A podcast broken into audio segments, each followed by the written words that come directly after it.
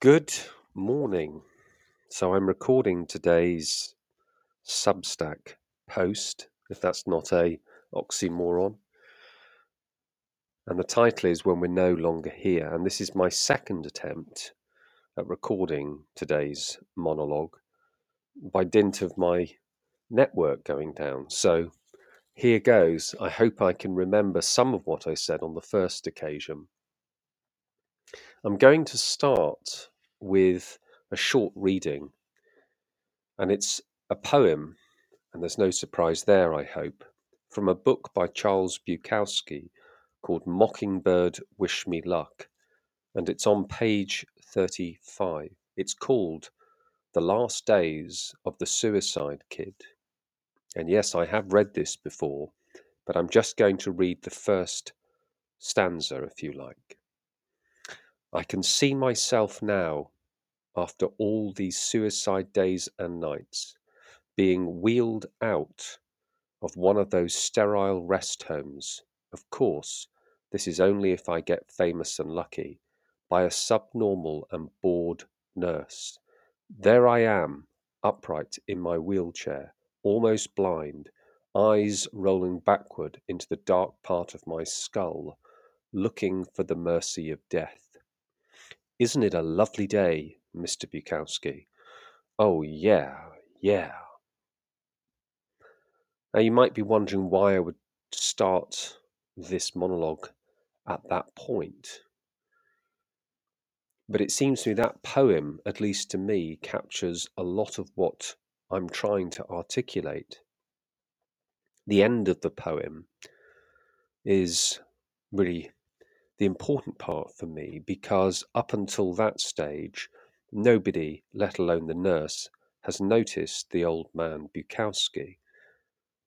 These two kids run past and they go, Christ, did you see that old man? And he feels noticed, he feels seen. And I wonder how many of us feel like that. We're just not seen. We're not seen for who we are. We play games to fit in. We get bent out of shape. There's not much going on in our lives that isn't the same as the day before. Again, you might be wondering, well, what's this got to do with the title, Julian, when we're no longer here? Well, the question to my mind is what, if anything, do you want to be remembered for? How do you want to be remembered? Uh, when I think of the people that I have had to bury, or the people directly in my life who have passed away, and I think of what's left of them now, there is so little left of them.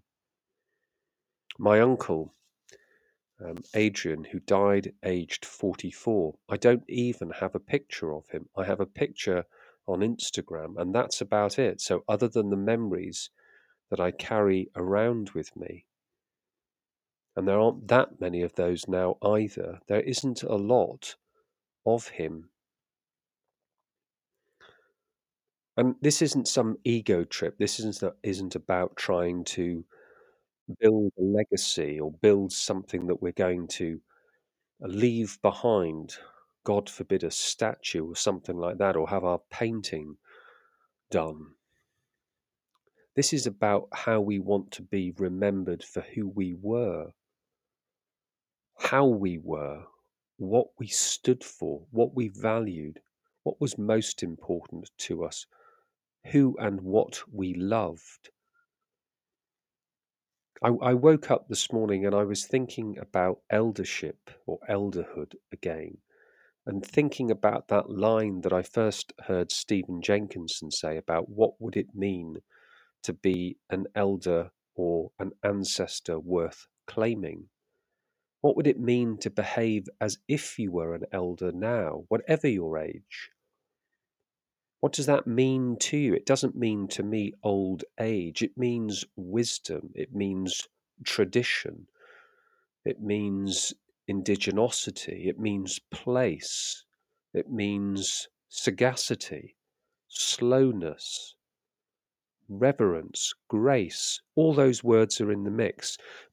rather than what we've got, or certainly in on in sort of my purview, which is a lot of older people who still think they're middle aged with a bit less give a shit. Now you think that's crass. I don't care, to be perfectly honest with you, because that's what it seems like. People are desperate to hold on to their youth. They don't want to grow into old age. They don't want to be seen as old.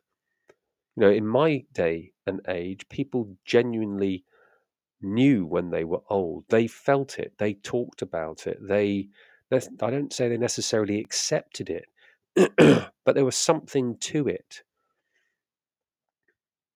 And I don't know why that is. I don't know whether that's a product of our consumer culture, our media culture. And of course, I'm making some wild, sweeping generalizations, and you may profoundly disagree with what I'm saying. But at what stage do we get old? When are we old? Is there an age marker to that? Is there a point in our lives where we accept our limits? I'm not sure. You know, the people that I know who have passed 60 or past 70, they still want to carry on, and that's wonderful. But what legacy are they leaving? What are they passing on to the next generation? What wisdom are they passing on?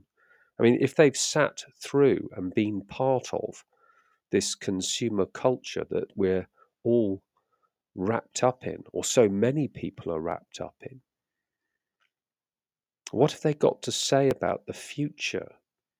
You can see why the kids think we've stolen their future. So if that's the case, I mean that's why I find some of some of the things said about what we should do. I'm thinking, yes, but you didn't do it. I didn't do it. Why wasn't I more alive to some of these issues that we're now all facing? It's all very, very well and good saying we've got to reduce this, consume less, do this, do that. But the kids will be looking at me and, and my generation thinking, but you didn't do it. Why should we have less than you? Why should we not enjoy the same things as you? So again, what what are we trying to do during our life? I mean, for me, it's very simple. I want to be true to who I am. I want to be remembered for being honest and straightforward.